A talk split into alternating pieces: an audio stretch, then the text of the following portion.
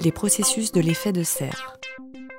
Sur les processus, ils peuvent en réalité être résumés de manière assez simple. Avec euh, cette diapositive, on va retrouver dans le formalisme graphique des choses qu'on voit euh, très très souvent. Nous avons euh, trois éléments à considérer. si on considère la planète comme un système réduit, unitaire, eh bien, c'est une sorte de, de, sphère qui est chauffée par le Soleil. Cette surface chauffée par le Soleil se refroidit et ce refroidissement émet dans l'atmosphère un rayonnement infrarouge donc, si on était dans un système sans atmosphère, la Terre recevrait euh, ce rayonnement et puis elle le réémettrait dans l'atmosphère et dans l'univers sans qu'il euh, y ait d'effet autre que celui-là. Sauf que, c'est le point numéro 2, une partie de ce rayonnement n'est pas absorbée par la surface de la Terre, il est réémis de la surface vers l'atmosphère. Donc la Terre se réchauffe suite à ce rayonnement solaire et l'énergie qui est réfléchie, eh bien, et c'est là que nos ennuis commencent, ou vont commencer, avec euh, l'explicitation de ce qui est dessiné sur cette euh, diapositive. Troisième temps, une partie de ce rayonnement est captée par l'atmosphère et redirigée vers la surface terrestre, et donc la réchauffe en quelque sorte, si j'ose dire, une deuxième fois.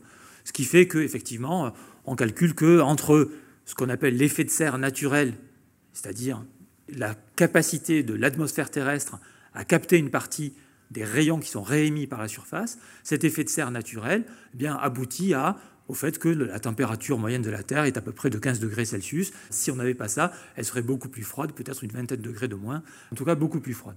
Donc ça, c'est l'effet de serre. C'est le, je dirais, le processus qui est au centre des débats sur le changement climatique. Ce processus d'effet de serre, il est parfaitement naturel.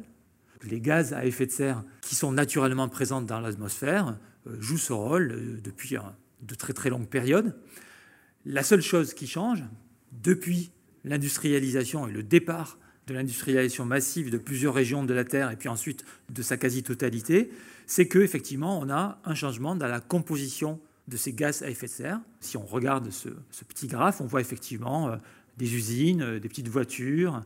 Qu'est-ce qui se passe? Il se passe que les activités humaines, aujourd'hui, font un usage très intensif de carburants fossiles, de matières fossiles qui sont en réalité du carbone stocké sous la forme d'hydrocarbures, de charbon, etc.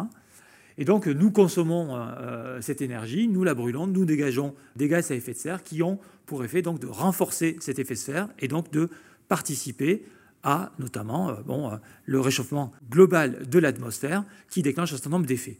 Donc tout, je dirais, le nœud du problème est là, c'est-à-dire que comment pouvons-nous, en tant que société globale, aboutir à des façons de fonctionner sur le plan économique qui émettent moins de carbone.